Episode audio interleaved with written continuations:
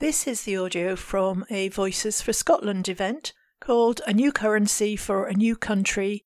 The debate tends to move us on from the old question of what currency will you use, which has been comprehensively answered. It'll be a Scots pound. And looks more at okay, what are the practicalities for bringing that about? What do we need to put in place? What are the timescales? Chaired by Corey Wilson, the speakers are Peter Ryan, Tim Rideout, Karen Van Sweden, and Robbie Mochrie, and there are also some questions from the audience at the end. You can also watch the video version of this event on Indie Live Radio's YouTube channel. So the plan tonight is that we've got Peter Ryan who's going to open up, and then we will have Tim Rideout and Karen Van Sweden who will come in with a reply, then obviously Peter will get the right to reply to what they've said. Um, Robbie Mochrie is going to come in uh, with a sort of commentary on what's been said, and then we'll open the floor to questions and answers. The first person we're going over to is Peter Ryan. Um, welcome, Peter, and he's going to tell us his plans. I'm looking at this as how you would introduce a new currency rather than whether you would or wouldn't introduce a new currency partly just because that's what I do. I you know I make changes to IT systems, I run projects, and so on. So I look at it from a slightly different perspective to to some of the other people that have spoken about this in the past. So introducing a new currency will need careful planning. We owe it to the Scottish people to reduce risk. One of the easiest ways of reducing this risk is to break it into smaller pieces. A currency isn't a single thing, it's a group of different types of money legally bound together to offer an equivalent value and unit of account. So the money in your bank account or the cash in your pocket are different types of money. We should use these different parts of a new currency to introduce them independently and avoid risk. However, when planning this, we also need to identify the dependencies within the transition process. For example, we cannot have a central bank until a Currency Act has provided a legal basis for one. And we cannot have a Currency Act until there's been a successful vote for independence. So there's a plan, there's a series of dependencies within the plan. However, we should not wait until after in- independence to begin this process with the existing powers the Scottish Government has today, it could introduce a Scottish Payments Initiation Service. This would allow the Scottish Government and Scottish councils to begin to accept payments. This would work the same way as the service that's just been introduced to pay your taxes by bank transfer um, by the HMRC. Now, they've already accepted over a billion pounds worth of, of payments, saving the government probably in the region of one to two million pounds. So yeah, this is something we could do today. However, there are steps we can't do until until we've won an independence referendum. For example, passing a currency act to put in place a legal framework for a Scottish currency, registering Scotland and the Scottish currency with the International Standards Organisation, so that Scottish money and, bank accounts are recognised by um, IT systems. We need to set up a Scottish central bank to manage the new currency and act as the banking regulator. Once these steps have been completed, we can begin introducing the different types of money. I'll start with cash. The process for cash is, is well defined. It's agree a design on the notes and coins, manufacture them, distribute them to, to banks and ATM operators. This is a a process that happens regularly to avoid fraud. So once the Scottish Central Bank is established, we could start issuing notes and coins. This would continue throughout the transition process rather than wait until the, the end of the process. Doing this has several advantages. The rollout of the Scottish currency will gain momentum. As people begin to touch and feel the new currency, they will gain confidence in its use introducing a new coin or note once every three months means we will not overload business by changing everything in one go. And many jurisdictions issue their own notes and coins whilst continuing to use sterling. Jersey, Guernsey, and the Isle of Man all do this. This activity helps pay for their banking regulator. So it would be in Scotland's interest to begin issuing notes and coins as soon as possible. This could be used to pay for the Scottish Central Bank and pay some of the costs towards setting up a new currency. And I think that notes and coins should be issued by the Scottish Central Bank. Issuing notes and coins is profitable, and those profits should pay for the costs of running the Scottish Central Bank rather than paying a dividend to shareholders. So, in the Currency Act, I would legislate that the central bank will be the sole issuer of the Scottish currency. Moving on to commercial banks, there's a greater risk associated with the conversion of loans and accounts held with commercial banks such as NatWest, Lloyds, or Virgin Money. The decision of a commercial bank to take out a Scottish banking license would be based on the potential profits from offering banking services to the Scottish people. While we can expect that banks established in Scotland will offer accounts in the new Scottish currency, there is no certainty this will be the case. What is certain is that we need a legal separation between Scottish and UK bank accounts. This is required irrespective of the currency to be used. You need to know what country's laws apply to a bank account, which banking regulator oversees the bank account, and whether things like sanctions apply to that country. To facilitate this separation, I believe the Scottish Government should create an app to allow customers to request their bank accounts and loans be treated as Scottish and denominated in the Scottish currency. If the bank offered Scottish currency accounts, then the bank would process the request to change the currency. If it did not, then the bank would give the customer the option to switch to a bank that did offer Scottish currency accounts. Commercial banks do not have a good track record of meeting deadlines. Most UK banks, mandated by the Com- Competitions and Markets Authority to open up customer account data, missed the January 2018 deadline. And the new UK payment system is already behind schedule. It is unlikely that every bank that wants a Scottish banking licence will be ready on a date dictated by the Scottish Government. However, we should not delay the introduction of the Scottish currency because the banks are not ready. To incentivise commercial banks, we should allow banks to start offering Scottish currency accounts when they're ready to do so. This will foster competition between the banks. Banks that take longer could lose out on market share due to the switching mechanism in the app. Now, the Sustainable Growth Commission said that as loans and mortgages are commercial contracts, a change of currency would not be possible without the agreement of both parties. However, the report failed to mention that because of Brexit, we've lost rights to convert our mortgage to the currency of our income. As part of the Currency Act, we should reinstate that right. So anyone whose income is in the new Scottish currency could convert their mortgage to the new Scottish currency. Remember, banks do not want to offer loans or mortgages where the currency of the loan is different to the, to the currency of the borrower's income.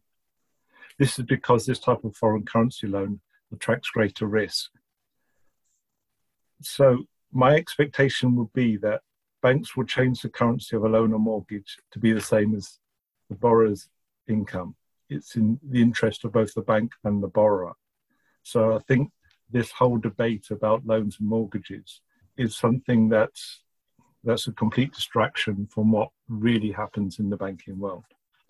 The transition of money held by financial institutions at the Bank of England is where there are more open questions, particularly as the definition and form of central bank money is going through a period of change. As any financial institution taking out a Scottish banking licence will need to hold central bank money, we can map out a, a possible process, though there are doubts around the actual steps involved. The Scottish Central Bank will need an IT system to support the accounts of banks and other financial services companies. These accounts are needed to support their financial activities in Scotland, such as holding capital, settling payments, borrowing money to support liquidity shortfalls and so on. As banks gain Scottish banking licenses, they will make deposits with the Scottish Central Bank and need to convert capital held in sterling or other currencies into Scottish currency denominated assets, such as Scottish government bonds. This will be done through the Scottish Central Bank as the issuer of the Scottish currency. For example, a UK bank that needs to hold assets worth 10 billion Scottish pounds to back its Scottish banking activities would convert 10 billion sterling withdrawn from the Bank of England to Scottish pounds held at the Scottish Central Bank. They would keep some money on deposit to support their day to day processing, for example, settling payments between you or I, and invest the rest in something like Scottish government bonds because they would get a return on that um, lending. The result would be a deposit of 10 billion sterling in the Central Bank of Scotland, which could be could contribute to foreign currency reserves. 1 billion Scottish pounds held in Scottish central bank money and 9 billion Scottish pounds worth of Scottish government bonds held by the bank. It should be borne in mind that as the Scottish banking system is set up, there'll be a market for safe Scottish denominated investment. The Scottish government could borrow on relatively cheap terms during this period. The Scottish government should plan for this, as in, in future the cost of borrowing could rise. This is an opportunity to invest for the long term benefit of Scotland, for example, funding a green transition of the economy which would be wasted if no plan was in place. Up until now, I've looked at existing forms of money. However, it is important to make a plan that's forward looking. For this reason, I would introduce a central bank digital currency, as most other central banks would be introducing central bank digital currencies over the period of Scottish independence. I would make this central bank digital currency available to individual Scottish consumers and look to set up a financial health service where each Scottish citizen is allowed to have money in central bank money, therefore protecting themselves from any future banking crisis. So, for this reason, a financial health service would, could be put in place, and that would be the basis of a new social contract after independence. However, we also need to mitigate risks not just to individuals but to the whole economy. For this reason, I would give the Scottish Central Bank an inflation rate target and a net zero investment target for the bank it regulates. This will ensure an independent Scotland has an economy that invests for the future rather than invests in a fossil fuel era that's coming to an end. Any transition plan needs to be forward looking and take existing and future risks and opportunities into account.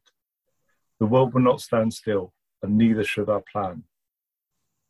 I hope this has given you some insight to sort of the, the planning and, and activities that would be involved in transitioning to a new Scottish currency. Thank you. Thank you very much. Well, I'm the convener of the Scottish Currency Group, and uh, you know, we have a, a plan for bringing in the Scottish currency, which is slightly different to Peter's. I mean, I do have to thank Peter for the fact that it was his 2016 plan that got me started on thinking about currency, uh, because uh, that had, was not, uh, well, it had a lot of uh, mistakes or flaws in it. Um, and I'll just say, you know, we agree on some things. We agree that Scotland should have its own currency ASAP. we agree that the Scottish Reserve Bank will automatically end up with lots of foreign reserves. Uh, we agree that sterlingization would be extremely dangerous, and as Robbie Mochrie has pointed out, no advanced economy has ever tried to use somebody else's currency. Um, you know, I think it would collapse in, after, within a couple of years. And uh, we agree that Scotland must have its own bank payment system, and obviously somebody like Peter is exactly the sort of person we need uh, to work on that uh, and ensure that it uh, operates effectively. Now, beyond that, unfortunately, the plan that Peter's produced it has a deeply flawed understanding of money uh, and you know differences between things like base money, and which is Bank of England's money, and the the bank money that is in commercial banks. You really need to have a look at the paper which is on the SIC website. I think it's paper number six, uh, because otherwise you won't really understand what I'm just going to quickly sort of rush through in a couple of minutes. But um, so far as the central bank is concerned, commercial banks have a reserve account at the central bank, and it's where the bank keeps its own money. Uh, so the Royal Bank of Scotland, for example, in its last accounts, it had 27 billion uh, in the Bank of England. Uh, and that's the money that it uses when you instruct somebody to pay, you know, when you instruct the bank to pay somebody in Barclays, then the money you ask to, to pay gets moved between the Royal Bank of Scotland and Barclays uh, by going as a transfer at the Bank of England from one reserve account to another reserve account. The reserve accounts contain base money which just circulates around the Bank of England, and it is not possible to withdraw it from the Bank of England. So the bit about uh, the banks withdrawing their money from the Bank of England uh, and changing it into Scottish pounds doesn't work. That's not how it's going to happen. We also need to consider the commercial bank money, and uh, you can't separate the commercial bank money. So what's in your bank account uh, or your loan account uh, from the reserve accounts at the bank, at the central bank. The two are integral and linked closely to each other. So the way that the exchange has to work, firstly, the banks have to split into two legally separate banks. So there'll be a UK bank and uh, a Scottish bank. So Santander would have Santander UK, the existing bank. They have a brand new bank called Santander Scotland. I instruct Santander to, t- to change £1,000 into £1,000 Scottish. So Santander debit my account with £1,000 and they credit their internal representation of their reserve account. Meanwhile, a simultaneous transaction at the Bank of England debits Santander uh, with £1,000 and credits the Scottish Reserve Bank account at the Bank of England with the £1,000. Meanwhile, in Edinburgh, the Scottish Reserve Bank credits Santander's reserve account with £1,000 Scottish, and Santander then credit my new Scottish pound account with £1,000 Scottish. So there is no connection between the two commercial banks. They're entirely separate legal entities. The £1,000 ended up belonging to the Scottish Reserve Bank, but it is still in an account at the Bank of England. So it hasn't gone anywhere. It's just moved round. That's the process that happens. It's not up to the banks. They're just following the instructions of their customers. So that's how the Scottish Reserve Bank ends up with a large amount of sterling. It's our sterling that just moves uh, across. What Peter's plan does is to redenominate accounts, and you simply can't do that. There are two separate legal entities. You can't remove the sterling from the English entity without a mechanism for transferring it to the Scottish entity. And a bank in Scotland can't hold sterling any more than a bank in England can hold Scottish pounds. Uh, it just doesn't work. As far as the loans are concerned, the, the, people's mortgages and personal loans have to stay as they are until such time as they remortgage or acquire a new loan.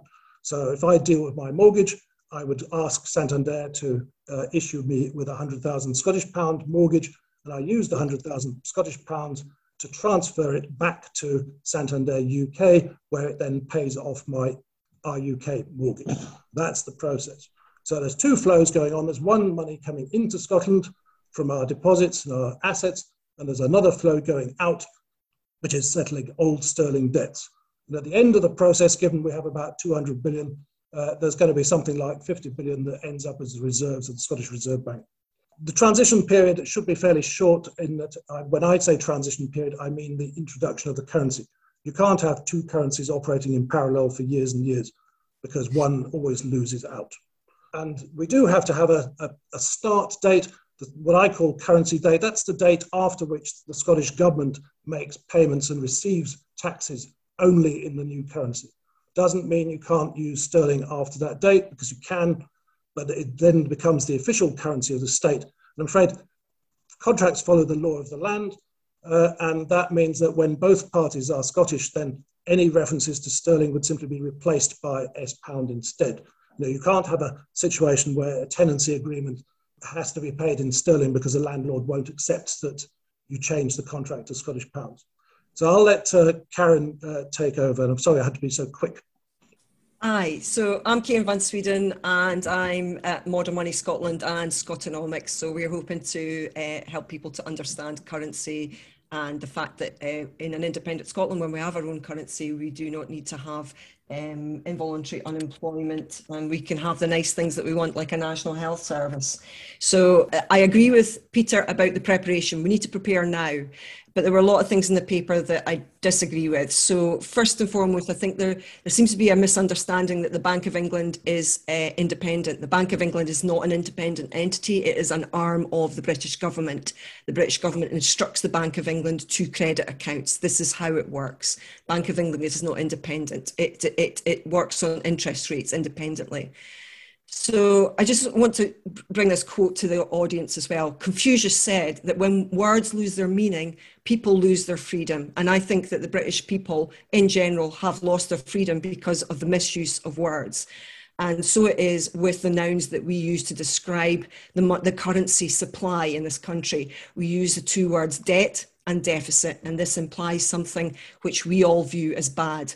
And that is not the case. Debts and deficits, in, a, in the sense of a currency and a currency creator, are not bad things. So they, they, they're an accurate descriptors, I would say, for something that the UK government is the monopoly issuer of.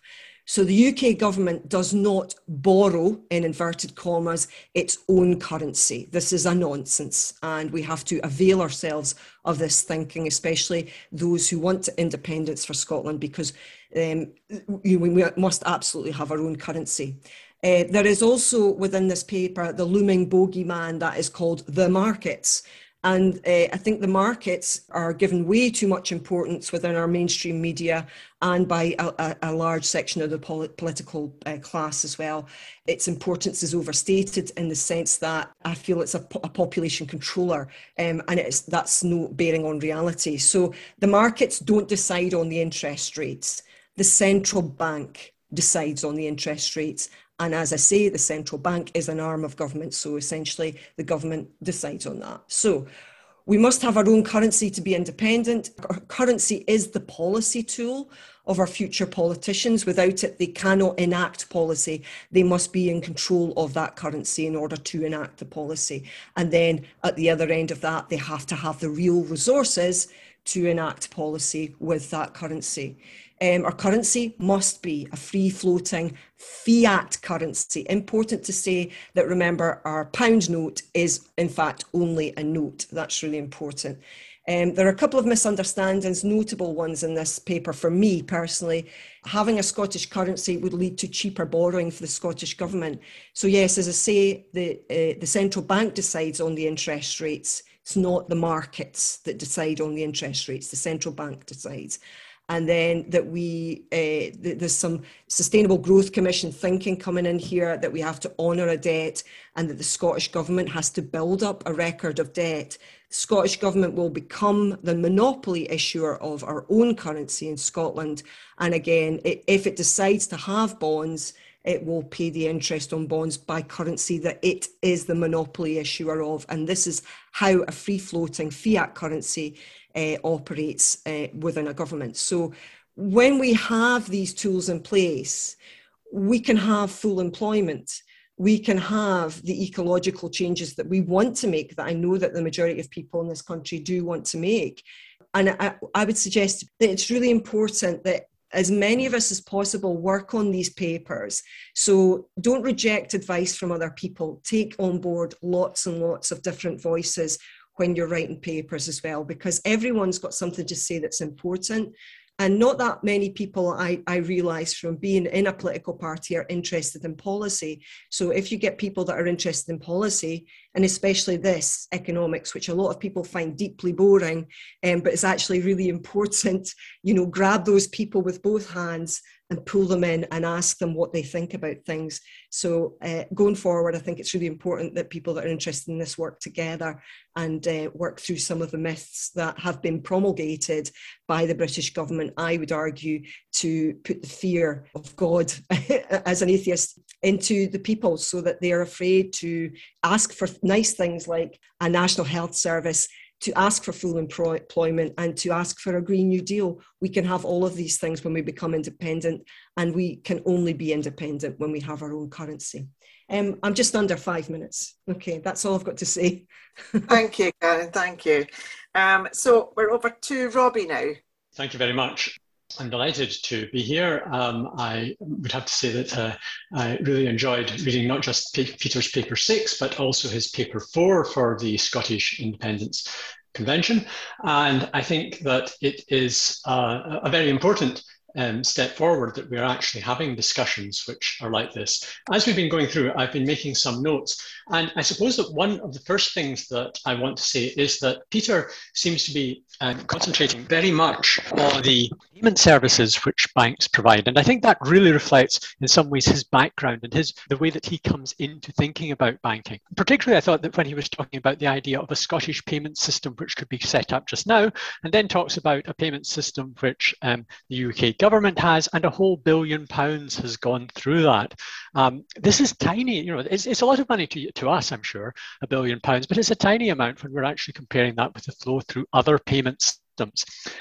And I thought that actually that what Peter was essentially doing was saying, well, here are ways in which I can help the Scottish Government or the Scottish Central Bank to set up payment systems. Knowing a little bit more about his work, I would have to say that I think that the most disappointing thing in some ways in what in, actually in the form of peter's presentation was that he's got some really interesting material and he's started to draw out ideas about that a central bank digital currency for example is essentially um, giving people uh, in effect is like giving an electronic wallet the design of these digital currencies is going to be important in all sorts of ways. For example, in China, um, the authoritarian state wants to know exactly what you are doing with your digital currency.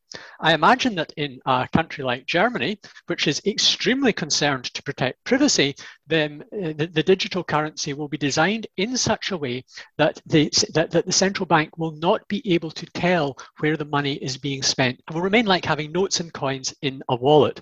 Those of us, those people who work in the black economy will no doubt want to have something much more like the German digital currency.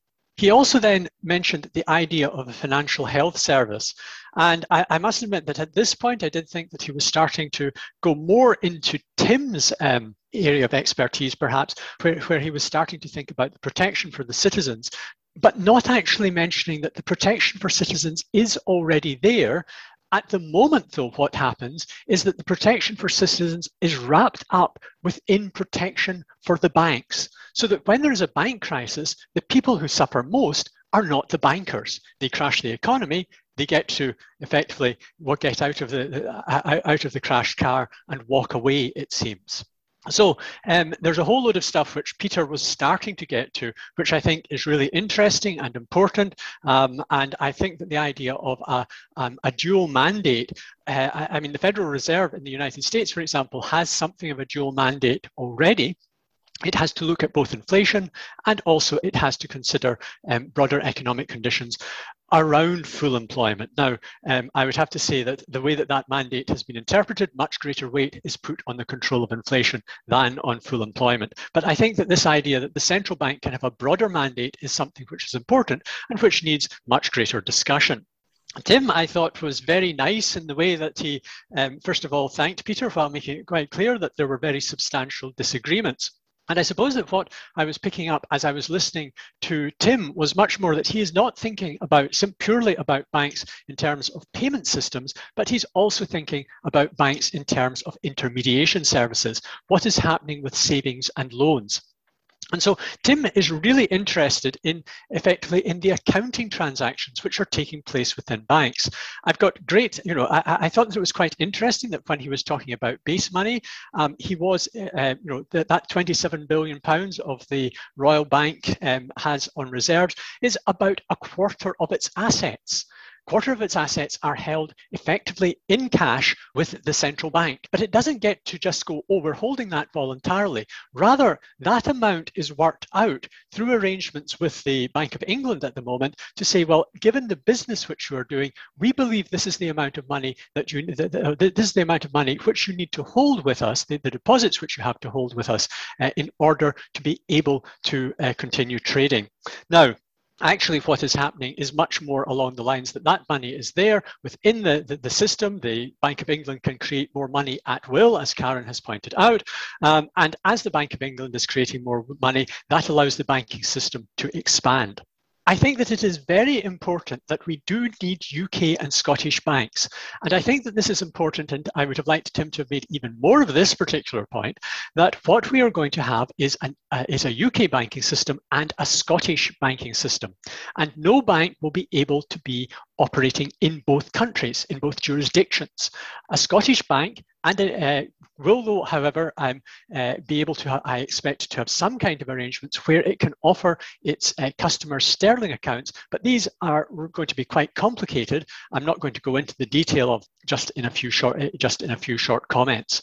I think that it's particularly important that what we are saying here is that what we are talking about always is the transfer of assets from one jurisdiction to another. That what we are saying is that currently UK based assets operating within the UK banking system will transfer into a Scottish banking system. And with those assets will come the ability to capitalise the Scottish Central Bank. And then I just want to move quickly on to what Karen um, has been talking about. And I think that this, um, to me, um, seems particularly interesting.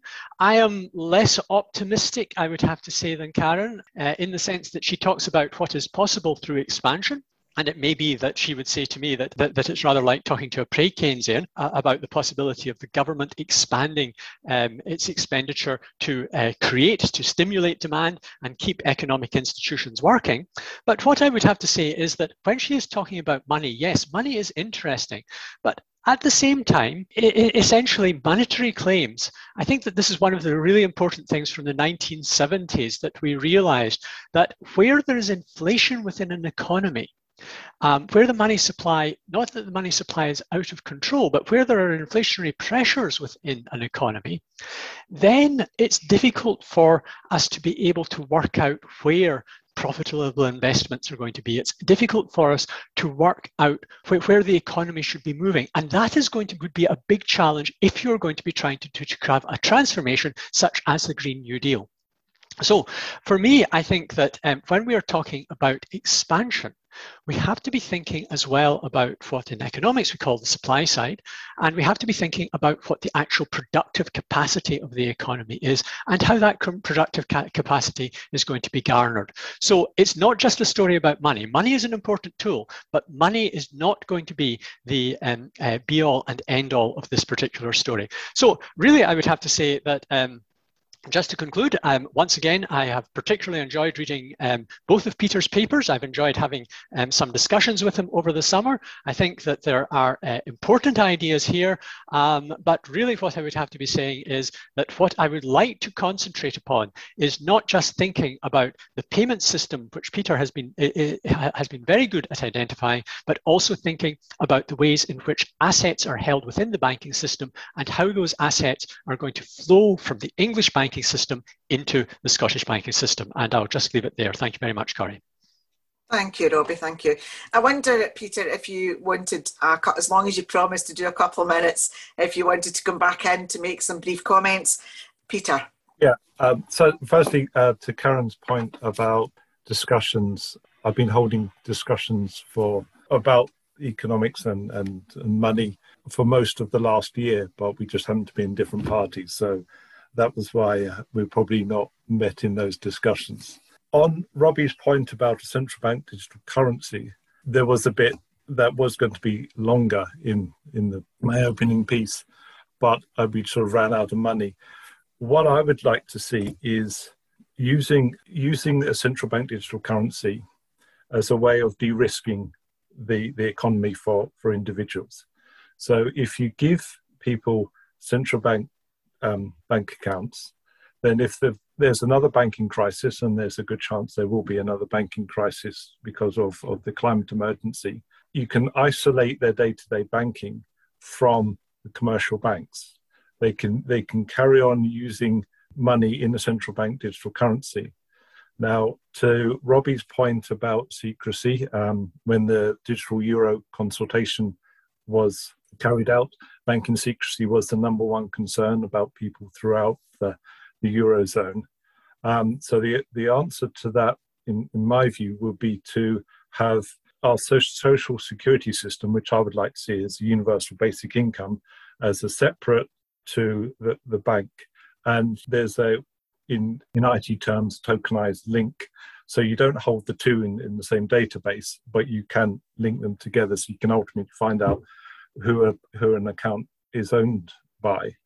And in that way, you can give everyone a central bank bank account that they can use through a Scottish payment service so that they the money then is safe, it's available, it's a sort of electronic equivalent of the 1844 Bank Charter Act.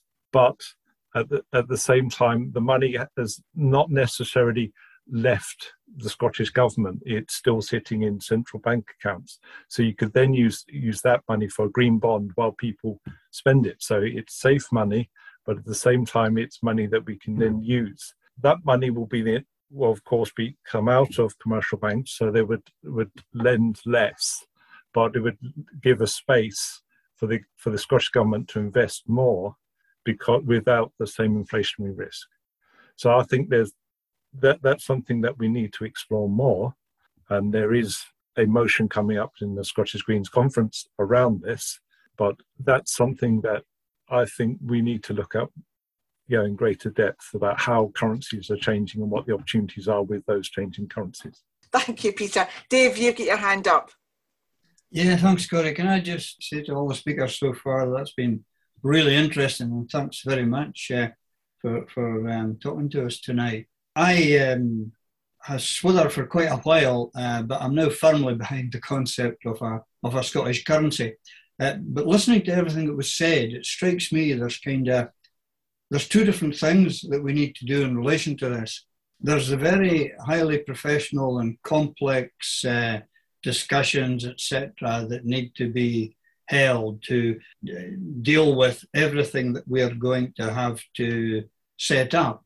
And then, from my perspective anyway, there are a couple of very simple things that we need to do from a political sense it, it, it just strikes me that politically, as we go into the next IndyRef, which hopefully won't be that far away, we've got to make sure that we don't make the currency issue too complicated. Now, I know it's very, very complicated, but from a political perspective and selling independence, we have to have some very simple points. And therefore, much as I would love to um, look at the prospects and the benefits of, say, digital currency, Peter, and so on. Um, uh, it sounds uh, fantastic the way it can go, and it could be very beneficial.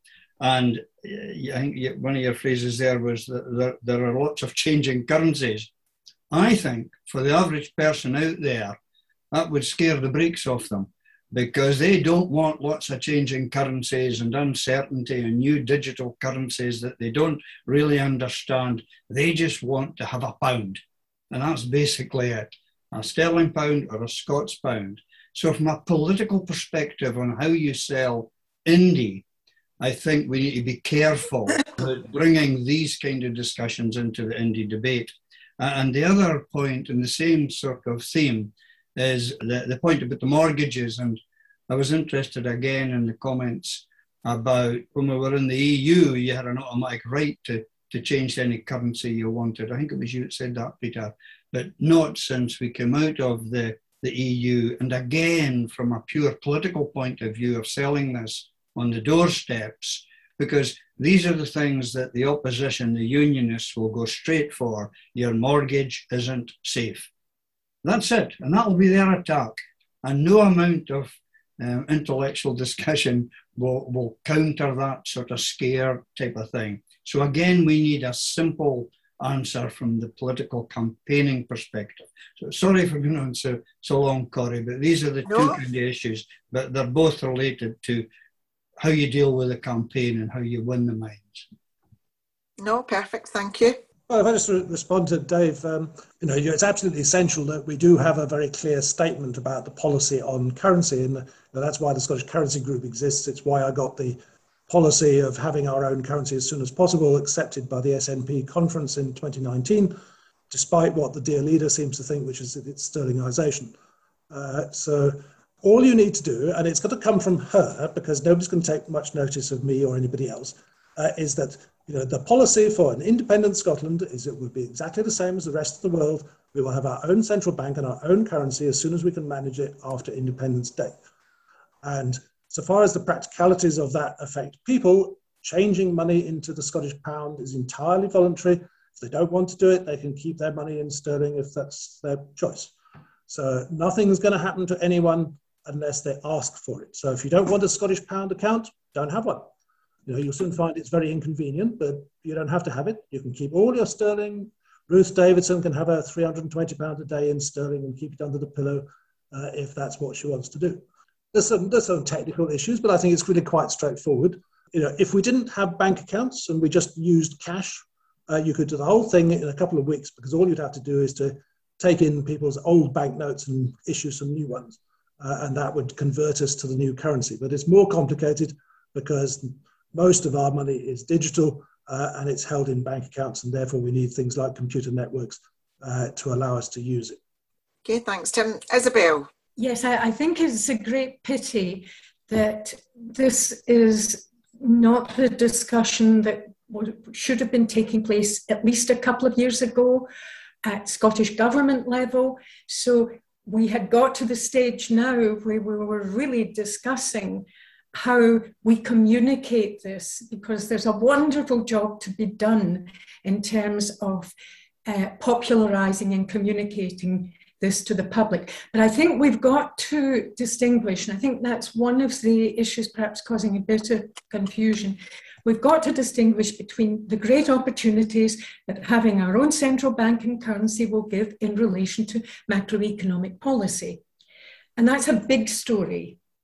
But there's the other side, and it is financial transactions and immediate financial security uh, and, and that's another kind of story. And I think to some extent we shouldn't get these two mixed, obviously interrelated, but not too mixed up. Both of them are very, very important. And um, one of the things that I think we need to build up and learn to use are examples from other countries and other places. I mean, I can think of being in, say, Londonderry, and there you could pay for things with euros or pay for things with pounds in the ordinary shops, and they were all geared up to do both. And just to familiarize people with the fact that there are all kinds of ways of dealing with this, which are really not so difficult, that we can phase in quite quickly, and that we've got this great joy. If only we could get agreement on the principle of having your currency, what a great job we could focus on in communicating all the advantages and how we could do it. Thank you, Isabel. Kieran. Yeah, going to the SNP's position. Um, I was at the conference, as were uh, over a thousand people that we saw the resolution go through to have a Scottish currency as soon as practicable. So be assured that that is the SNP position. I've just recently had a resolution gone through for a, a job guarantee. That's also the SNP party's position. Of course, whether the elected representatives that we have in the Parliament take forward these resolutions is a different matter. So, as you all have understood by now. So, but that is the SNP party's position. We will have a new currency as soon as practicable. The other thing to think about with a currency, I mean, I used to be involved in the transition town movement, and there were a couple of places in Lewes and Sussex and Totnes and Devon, they had already started their local currencies. So starting a currency is not a problem, but the thing is getting it accepted. And when you are a sovereign government with everything that goes with that, you getting your currency accepted is much more easy. Of course, you have a standing army, all of the things that go with being a country per se. So, um, will you will it be accepted? Yes, because the civil servants will be paid in the Scottish currency, pensions will be paid, social security will be paid if private businesses want to interact with these civil servants, people that are in receipt of pensions and social security, then they would be best to start working in the new Scottish currency as quickly as possible. So it will be accepted. It will absolutely be accepted. Um, so I think that's important for people to think about with a new currency. Can I also just say as well that I've started a YouTube program with William Thompson called Scotonomics, we are trying to educate people as much as possible about economics. If you find this is something you're interested in, please check out our program. We're hoping to go to a weekly program and we're hoping to uh, maybe fund it as well. I'm setting up a Patreon account soon. Um, and if people want to get involved with that as well, then we'll set up a, a, a regular meetings where we can discuss which guests we'll have on and what questions we'll ask them. Okay, that's all I wanted to say. Thanks, Karen. Um, Ian Grant. Uh, I'm just going to pursue a little bit more what Isabel and and Dave were saying about the, the basic level of currency with the public. I, I think actually since 2014 things have got a bit better, and especially with COVID because contactless, you know, card payments are everywhere, which even seven years ago wasn't the case. Uh, digital payments are everywhere, which wasn't the case. And so perhaps people's emotional attachment to the pound sterling is slightly less than it was at that time. But there's still anxieties. We've already discussed the mortgage issue. Uh, but the other one, of course, is pensions for folk who've got private pensions, uh, perhaps based in London or in, you know in sterling. And these issues, I, I just feel have to be absolutely worked out and explained. I don't I think they've got to be faced. It's not just currency, there's lots of other things I think going into this next IndyRef2 have really got to be faced. We sort of tried to sweep things under the carpet a little bit in 2014 and say nothing's going to change what it is. And uh, I just wondered what folk thought well, about the pensions thing in particular, but also the more general issue of, of facing these currency changes that's going on the basis that I feel that a new currency is totally inevitable uh, and, and, and not sterlingization. Uh, yeah, well, I think um, there's a there's a long um, question and answer section on the um, reservebank.scot website, which does cover things like mortgages, pensions, uh, and so forth. On the pensions front, uh, I think I think it's pretty inevitable that um, there will be an agreement between the Scottish government and the UK government that uh, the state pension will transfer to Scotland. Uh, I'm going to call it the Scottish Universal Pension. Uh, SNP policy is to increase it to about £300 per week per person. Um, so I think that you know that should be a great benefit to state pensioners. They finally get out of being paupers. Um, so, so I think that's what's going to happen with the state pension. Obviously, uh, you know, we can use that as a bargaining chip and say, right, well, you can take your national debt, debt and shove it, and we'll take over the state pension. Uh, you know, end of discussion, because otherwise they would be liable to pay the state pension in international law. So uh, on the private pensions, then it depends a bit who your provider is. Um, you know, if it's somebody like Aviva, which is a UK company, uh, they're probably going to carry on paying it in sterling. Um, now, we can try and persuade them to have, uh, you know, Aviva Scotland, for example, and then transfer people who wish to move their Aviva annuity or whatever to the Scottish subsidiary and get it paid in Scottish pounds instead. Um, but uh, you know that you can't, we can't force them to do that if they don't want to. Um, you could look at then maybe transferring the pension fund to a Scottish provider and getting them to pay it in Scottish pounds.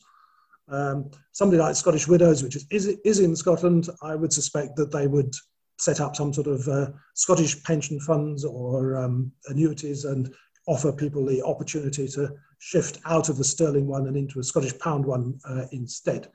Uh, but the, you know, obviously, the, uh, if you have a company pension, let's say you worked for British Airways, I think you're going to be stuck and it's going to be paid in sterling whether you like it or not. So, uh, you know, an employer that uh, is a bit more active in Scotland, like say the Scottish universities or the, super, the university superannuation scheme, uh, I suspect they would divide it into, you know, the superannuation scheme, Scotland superannuation scheme, UK, uh, and uh, you know, if you if you worked for Edinburgh University or something, then you'd you'd get your pension payment in sterling, in, in Scottish pounds rather, and your contributions would be in Scottish pounds. One of the questions that is going to be very important in terms of the short term transition, uh, I, you know, I recognise, uh, I think in general, people would be reasonably comfortable with it. The varying values of uh, Scottish and Brit pounds. But in the initial period, two, three years, one, two, three years, the, there is this question, and this is something which will be very much used uh, against us, of will they be kept at par, the, the Brit and the, the Scottish pound? Because that's very important for the first year or two. Yeah, just a wee, a wee follow up on, um, again, just down to kind of practical politics on the doorstep. And um, I fully understand that the, the use of debt and deficit in, in, in relation to a, a state country isn't the same as the normal use of that word as the public understand it. But to be honest, to be quite frank, I don't think we have a hope of getting that message through to people in a broad sense. What we would have to do is, is convince people in positions that support independence who are in high positions that people would trust to sort of come out and, and uh, make little statements about that. But I think it'll be very, very difficult, if not impossible, to get that message across to, to the general public. And of course, the unionists will play on it and they will mislead and they will sloganize it. And, and we need to have counter uh, uh, slogans, I suppose. One thing that really struck me there about the, the wee discussion about the pensions and the, the state debt to me, as a very simple person, I think that's a perfect, a brilliant political ploy. Yes, you just say, yeah, you keep your debt. You, don't try and explain to folk that it's not really a debt. It's just something that people talk about uh, because they're not going to. You keep your, your your your your debt, your national debt. We will not take any, and we'll relieve you of the burden of providing the pensions, uh, or or something along those lines. And as a campaigning thing, you know, swapping the debt for the pension liability. I can't remember, was it, um, I think it was Robbie it might have mentioned, I, I can't remember. I, I, I, think that's the sort of thing from a campaigning point of view that, that we should latch onto. And we'll need a number of these sort of campaigning points that we just hammer constantly. And that's how we'll win the argument. We'll not win it uh, amongst the general voting public with this kind of discussion, I don't think, because it's far too deep for the vast majority of them. Okay, thanks. Um, I'll bring Tim in and then Kieran again. And maybe, Tim, I don't know what you're going to say, but if you could maybe speak about how you expect the, par- the parity with Sterling to be maintained, if you could maybe touch on that. Well, just just firstly on the on the you know, the, the debts, uh, you know, it's a, it's a double entry accounting system. So what is, from the government's point of view, looks like the national debt is the national savings from the citizens' point of view. So, you know, lots of people have premium bonds. They have national savings certificates. There's a big department in East Kilbride called the Department of National Savings. That's, that's your savings, it's your assets, but it's part of the national debt seen from the government's point of view. So I think, you know, if you, if you point out to people that um, the national debt is just your savings. You know, you bought a premium bond, you own part of the national debt, uh, you know, or whatever. Then maybe people that might help people to see that uh, it's not some big scary thing that uh, you know is going to be a millstone round their children's uh, necks. You know, the children are going to be delighted to get a premium bond. They're not going to see it as a sort of horrific burden. Now, on the um, uh, the timetables for the new currency, well, it's all set out um, uh, on the Scottish Reserve Bank website. I've had to sort of uh, as Corey will appreciate, I think for the fifth time I've had to put it back a year. you know, we started off with the new currency, sort of with the independence referendum in 2019. I've now on to 2024 or something. I think you've got about sort of probably two, two to two and a half years or so between uh, the uh, independence vote and the actual Independence Day. And I think, you know, as Peter says, we could have some banknotes introduced during that period, but I don't think the UK is going to allow any wide circulation of a competing currency uh, within the UK before Independence Day. So, you know, I, I just don't think they're going to uh, agree to that. So, I think the new currency comes into use shortly after Independence Day, which is when the Scottish Government starts using it for official payments and receipts. Uh, and that's when the widespread use of the banknotes is going to start as well. But that they're, they're a very minor component of uh, currency. And I envisage a period as maybe um, two to three months uh, as an exchange period where you where the, we, we have a temporary peg of one to one between sterling and uh, the Scottish pound, and there's no exchange charges. People can convert uh, some savings if they wish to do so, uh, they can start setting about remortgaging and so on during that period. And then after that, so we're talking maybe sort of four or five months after Independence Day, uh, then the currency will start to float. And at that point, the values between sterling and the Scottish pound will diverge. You may well find then that um, you know, shopkeepers are not quite so happy to accept a Bank of England note. They may start charging you a bit extra, which is probably what happens in Londonderry. Certainly in Switzerland, you can use a euro, but they charge you extra. And if you use a sterling debit card after that point, then you're going to get a two and a half percent foreign exchange fee on it. You know, Ruth Davidson will find that you know trying to keep all our money in sterling isn't very convenient uh, uh, once we get to that point. Okay, thanks. I'll bring Karen in and then I've got a question from Peter and then I'll bring Robbie in. Just coming back to what Dave was saying, uh, I'm sorry, I thought I thought you were being a little bit uh, negative there, Dave. Um, so um, I think that, um, yeah, getting the message across about how this will all work and getting it to places of power and people in power to talk about it. Yes, we're busy with that. You know, we're really busy with that, both with Modern Money Scotland, with Scotonomics, with the Scottish Currency, uh, the Scottish Reserve Bank, Scottish Currency Group, um, Modern Money Scotland. We, we're all busy with that right now. So, you know, join in, share the stuff on social media. You know that the mainstream media are not going to help us with this.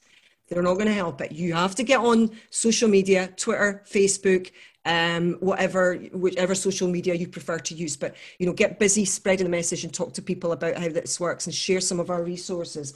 We, uh, you know, my my um, attack on this is that yes, I've got myself elected onto the policy development committee. So has Tim.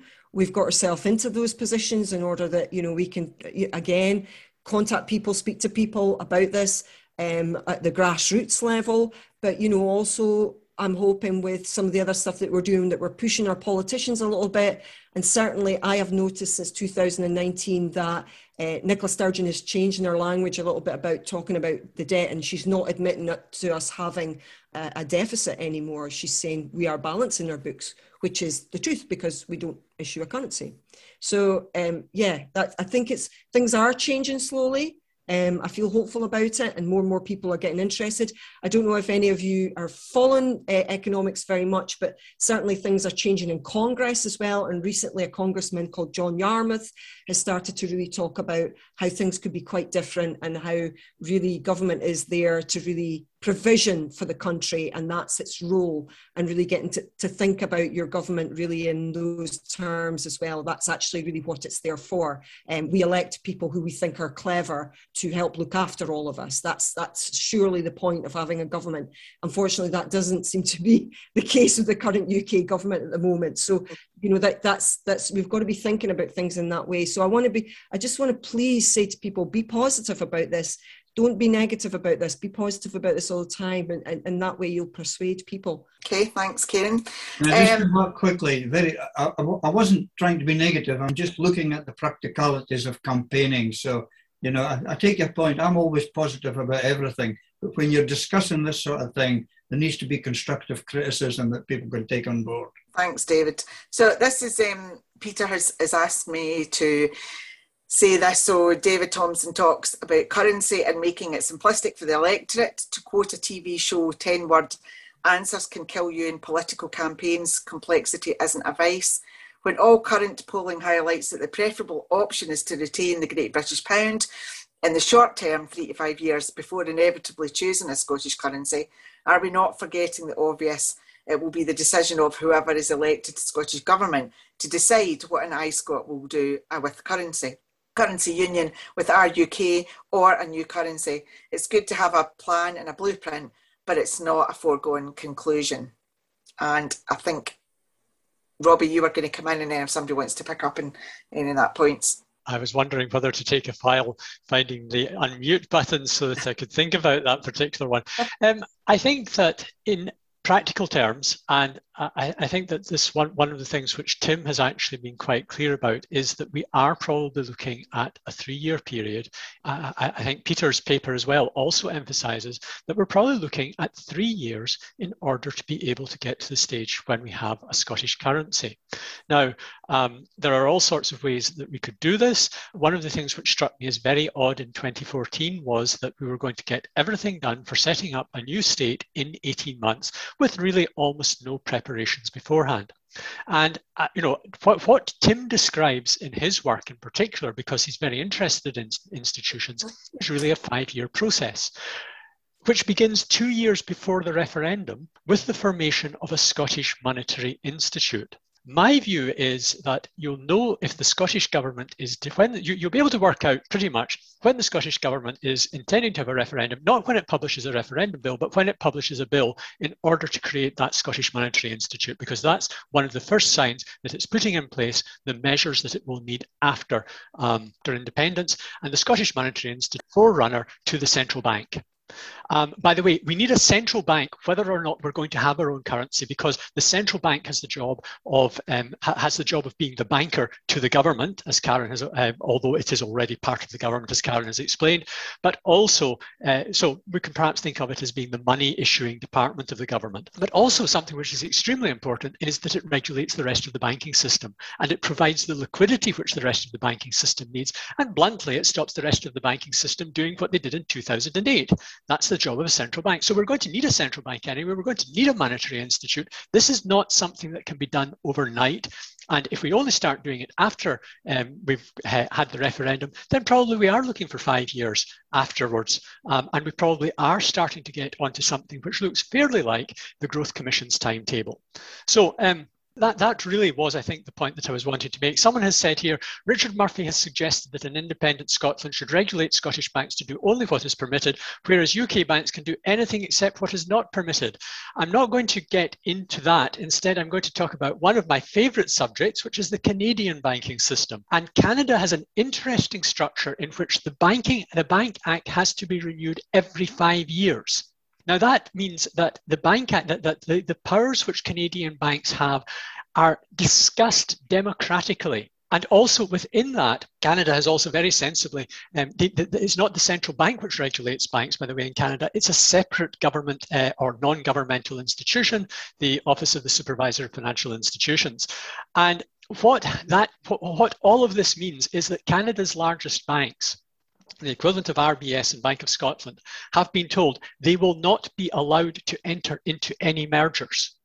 The kind of ridiculous buying up everything that moved and some things that didn't move, but loads of things which just weren't making money, which Fred Goodwin in, in, engaged in in the run up to 2008, couldn't happen in Canada. The regulators wouldn't allow it. So um, I think that what, what, what we can say quite straightforwardly, the, the, the, point which Richard Murphy is making is very important, that if you have good governance of your banking system, then it's much more likely to be stable. Um, I'll stop there before I'm turning into this into an, into an economics lecture. Thank you, Robbie, thank you. I think just to um, pick up on a couple of points, um, Kieran talked earlier on about economics being deeply boring. I'm, I'm not sure it, it is boring because I'm I'm the odd one out in this group here because I'm one of these people that find economics figures really scary because my brain just doesn't wrap around it. I think it is more that it is for, for some people it's complex. It's scary to even start thinking about it because we've already heard how complex things are. Um, and I think also Robbie's point to Peter about his background I think that's an important point because actually everybody views the world from their own perspective and their own background and that so when we think about 5.2 million people in Scotland that's a lot of viewpoints a lot of backgrounds um, to be able to distill that down. And I think Isabel's point about seven years been wasted absolutely correct because you know all that work could have been done in this time um, to get us to a, a further down the line than we already are and whilst I, I totally um, understand, that, that, that you guys have done loads of work, but again, if economics is not somebody's interest, how do we get them to come over to even think about it? Do you know what I mean? Um, because because they won't come to a discussion like this because it'll be like, oh no, that's that's not me, it's too scary. And I think that's what Dave's point is about how we can distill that right down to just general Joe public, you know, make it understandable. Because the reality is, in a really simplistic terms, it doesn't matter about currency because we can be using chocolate buttons. It doesn't matter. There's no country in the world doesn't have a currency. And but it's just about how we get people to understand that. And I think Dave's point again about the unionists and their taglines. Um, they are super good at being able to scare people with one line. It's your pension, you'll not get your pension, you'll not do this. And, You know, and I, I think as a as an independence movement, we need to get a bit better at um, doing these taglines, straplines, drilling it down, drilling it down. Um, so is the the repetition, if you like, because my own personal opinion is that um, whilst the white paper was great, actually I think we ended up in a bit of a trap because it almost we, we tried to answer every conceivable question that might have been out there, when in actual fact who knows what independent Scotland's going to look like. But the point is, it doesn't matter because we've got the capabilities of being able to deal with it. So that's just the, the kind of things that I've, I've picked up so far. So I will bring in John and then Tim and then Kieran. Thanks, Corey. Um, I mean, clear, clearly there's no disagreement about the principle uh, of whether there should be a Scottish currency, and there's various other people not part of the conversation tonight who are firmly of that view, and I think that movement is actually growing. Um, but there's clearly differences in uh, how this should happen. You know, the method, the speed, uh, the timing, etc. And I mean, on one hand, that's that's healthy. It's you know, it's the kind of thing that should be being discussed. But inevitably, that gives us a problem with the unionists who use the argument uh, to go into David's uh, Dave's doorstep with them. They can't even agree amongst themselves. So how can you trust any of them? And um, on one hand, it's inevitable that that difference will be there. Is there a way that publicly these views can be aligned, you know, at a high level uh, for campaigning purposes? It's got to come out of the mouth of the first minister. I think we've come back to that issue that uh, you know if she would just on her next TV appearance say. Our party policy is that after independence, we're going to introduce our own currency and have our own central bank. That would be the end of the discussion. Uh, but you know, until she does that, there's going to be an ongoing problem.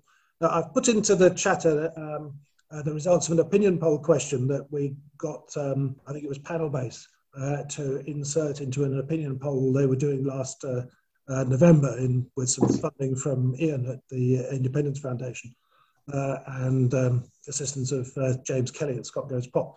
So when asked the question about, you know, do they think Scotland should have its own currency, uh, and you know, this is a standard opinion poll company. The audience is not biased in uh, only unionists or only independent supporters or whatever. 59% said they thought that Scotland should have its own currency if it becomes independent. And that includes, I think, something like 13% of Tory voters. So, you know, if you ask the right question, not something like, do you want to keep the pound? Because obviously everyone's going to say yes, they want to keep the pound because nobody likes change. But if you say, you know, change is going to happen, we're going to be independent, should we have our own currency? Most people already realize that's, you know, 60%, 59% realize that that's what you do when you become independent, whether they're yes or no. So, you know, I would say, I always say to people, you know, oh, but uh, we want to keep the pound. Well, we are going to keep the pound. It's just not the English one. Nothing changes. You know, the, the, the, all the labels on the price tickets and so forth in the shop are exactly the same after independence as they are now. The restaurant menus exactly the same.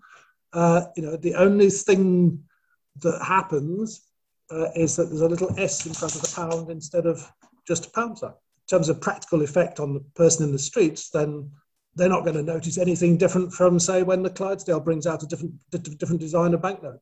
Yeah, thanks, Tim. Kieran, and then Isabel. Um, so, uh, going to what you said, first of all, Corey, and then what uh, John said. So, about the complexity. I read a, another author called John Weeks, and he talked about how he had friends who were medics, um, they were doctors of medicine, and they were scared to uh, learn about economics. The, the, uh, you know, despite the fact that I know many of my medics friends are very comfortable with mathematics, it's not an issue for them. They still are afraid of economics, and you know, my degree's anatomical sciences. I, I you know, I just uh, I, I love economics. I find it really deeply fascinating. It's uh, uh, it's it's not that complicated. It's not like trying to learn about electron shells, for example, or uh, uh, genetic pathways. It's not that level of complexity at all. I would counter. Um, so you know, any any medics that are thinking about learning about economics, I'd say it's actually not that hard. Uh, so getting over your your fear of the complexity from different points of view, I think um, for us as campaigners, I think there's a level of, of understanding that you need to have. You first of all, you need to understand that a currency is a, fiat currency. It is it is not linked to gold anymore. That stopped completely in 1971. I think a lot of people still think that currency is linked to gold. I, I believe that a lot of people still think of currency as a commodity it's not. I mean, uh, another economist that I spoke to recently, he described it as a metric. You know, um, he he was talking about Iceland. We, we interviewed recently a, a, a, an economist on Iceland, and he was talking about how the people in Iceland were sort of blaming their currency on their circumstances. The, the metric is not the problem. It's what the politicians do, what re- real resources you've got in your country. It's those things that are going to affect the metric. Um, but that's what your currency in, in, some respects is, you know. Going back to what John said about the SNP, the leadership frequently don't they well they don't talk about the currency but what they say all the time is the powers of independence and i think that this is seen as being more politically um, pleasing. It's more of a politically pleasing thing to say. So, you know, um, they, they understand that having your own currency is going to make you independent. But I think their, their advice that they get from the special advisors and things like that is that the, the idea of having our own currency is really scary for a lot of people and it doesn't poll well. So they're thinking about it maybe from a political point of view. But the problem comes when our politicians go on the mainstream media and they and, and they, they try to not talk about a currency. They, they, they end up being intellectually eviscerated um, because it does independence doesn't make sense without our own currency. But we can't allow the idea that we can have a good few years drift. You know, going back to what Robbie point Robbie had made on this question of independence uh, we drift along with what, some kind of sterlingization for a few years without a currency. We cannot do that. It would be better to postpone currency independence for a year or two to ensure that we are ready early with our currency, which is why we need the preparations starting now, the thinking, the decisions. And this has been made uh, so much more apparent because of the COVID pandemic because I remember Andrew Wilson being challenged, just challenged on paper, about how sterlingization would cope with a crisis situation. He never answered it, of course, but we, this will be presented to us time and again validly. Uh, oh, if we had had to deal with the, uh, the, demands of a pandemic or any other kind of major crisis without our own currency, effective central bank, and so on, how would we have done it? And we would be stuck for proper answers on that, which is why we have to be quite clear that we need that currency ready for independence and what is happening now, I think what has happened uh, in terms of SNP leadership is that yes, there's been all kinds of, oh, don't frighten the horses, don't frighten the Edinburgh financial uh, community, that is the priority, that would destabilise. I mean, that's where a lot of it is sort of the very conservative thinking is coming from. And this is why we've got to be clear no, it is not enough to say, oh yes, in principle, we're in favour. A few years down the line, it has got to be, we have got to be ready with this when we establish independence. Thank you, Isabel. I'll bring in Peter and then the final comment will be from Tim. Yeah, um, on the campaigning perspective, um, unfortunately, most of the people who seem to be making the decisions around the currency or not in relation to independence are very sort of middle class Edinburgh bankers, and for them, the sterling works for them. It works for the, the you know the banking community. What I would use um, as a campaigning tool is to say, with independence, we're going to have a more social democratic Scotland than the UK's. We can only do that, and the currency is part of doing that. The currency gives us the tools to allow us to have a better so you know better welfare state. And if you put it in those sort of terms then most people in Scotland would agree with you. Yeah they'd say yeah we want we want to end food banks. Yeah we want to make sure that people have decent lives decent homes. And we can't do that with with sterling. Sterling doesn't work for the people of Scotland. And that's the message we should be trying to say. Thank you, Peter. Tim. Well, okay, I've got to say two things. So first, for Isabel, you need to think about the process like India, for example. So, 1945, British government announced that India was becoming independent, dispatched Lord Mountbatten to be the last viceroy, and said that the Independence Day was going to be two and a half years later, at the end of August in 1947. So that's what you're talking about with Scotland. You know, the, the independence referendum is not independence. You know, the if we, let's say we have the the referendum in September 2023, we're talking about maybe St Andrew's Day two and a half year, two and a bit years later as Independence Day. So you know we, we carry on using sterling and we're run by the Bank of England and so forth in that interregnum uh, while the negotiations and so forth take place with the UK, and we get the Ministry of Finance and the you know the Ministry of Defence and the Ministry of Foreign Affairs and all of those sort of things put in place, plus of course uh, the central bank. So uh, we can then therefore be ready within a month or two of independence to introduce the currency. Uh, and which brings me neatly to sterlingization. You know, sterlingization does, doesn't work. I was in a talk with the um, uh, uh, trade union group recently where Andrew Wilson was debating uh, currency with uh, Laurie Macfarlane, who's a professional economist. And uh, Wilson conceded at one point that the whole sterlingization plan was to protect the wealth uh, of the financial sector and the large landowners. So, you know, that's what sterlingization is about. It's to protect them. So, do, do we really want that? But there's a more technical reason that why sterlingization doesn't work because it depends on having access to the UK payment system and it depends on our banks having reserve accounts at the Bank of England. The Bank of England will not allow that. They may allow it for a short period, you know, they give us six months' notice or something, but without an agreement between the Scottish Government and the UK Government, sometime after independence, the Bank of England will switch us off, which means that the payment system stops working, uh, nothing comes out of the cash machine, uh, you can't pay anyone or receive anything, and effectively our sterling has just disappeared. So you can't do that. I had the House of Commons Library research this, and there is no foreign bank that has full access to the Bank of England systems, and there is no foreign bank that has a reserve account at the Bank of England. They, you know, if they want that, they have to set up a UK subsidiary which is controlled by the Bank of England. So, you know, a Scottish bank, so far as the Bank of England is concerned, will be foreign, and it will therefore not be allowed. So, you know, that's the end of sterlingisation. Won't work. You realise that's changing with their new real-time gross settlement system, and the payment system would continue to work in if you know because you would just route it through RBS in Scotland, and then RBS in Scotland would post it to RBS in England and it would route itself. So that that argument's not valid. Well, it's still a very exposed position to be sitting outside the sterling zone trying to use sterling. You know, even if you can find a way by which it doesn't break down.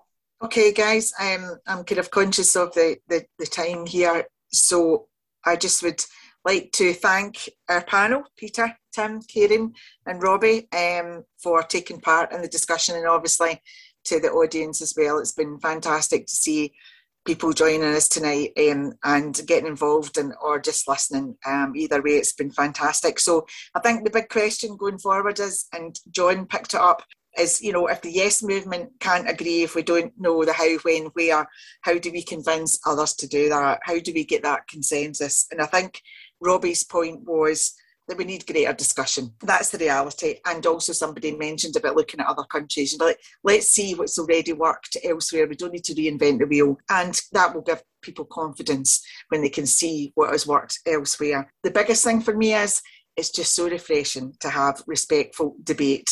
Um, and that that's what we need going forward because you know we, we can't have a situation where people are just stuck in there this is my way and this is my way and, and there's no middle ground we need to come to some kind of consensus to get this right for everybody and um, for that 5.2 million people. So let's let's do more of this, guys, because I think it, um, it's really useful. And, and if we can widen the audience space, even better. So thank you very much, everybody. Good evening, and um, hopefully we'll see you again some point soon.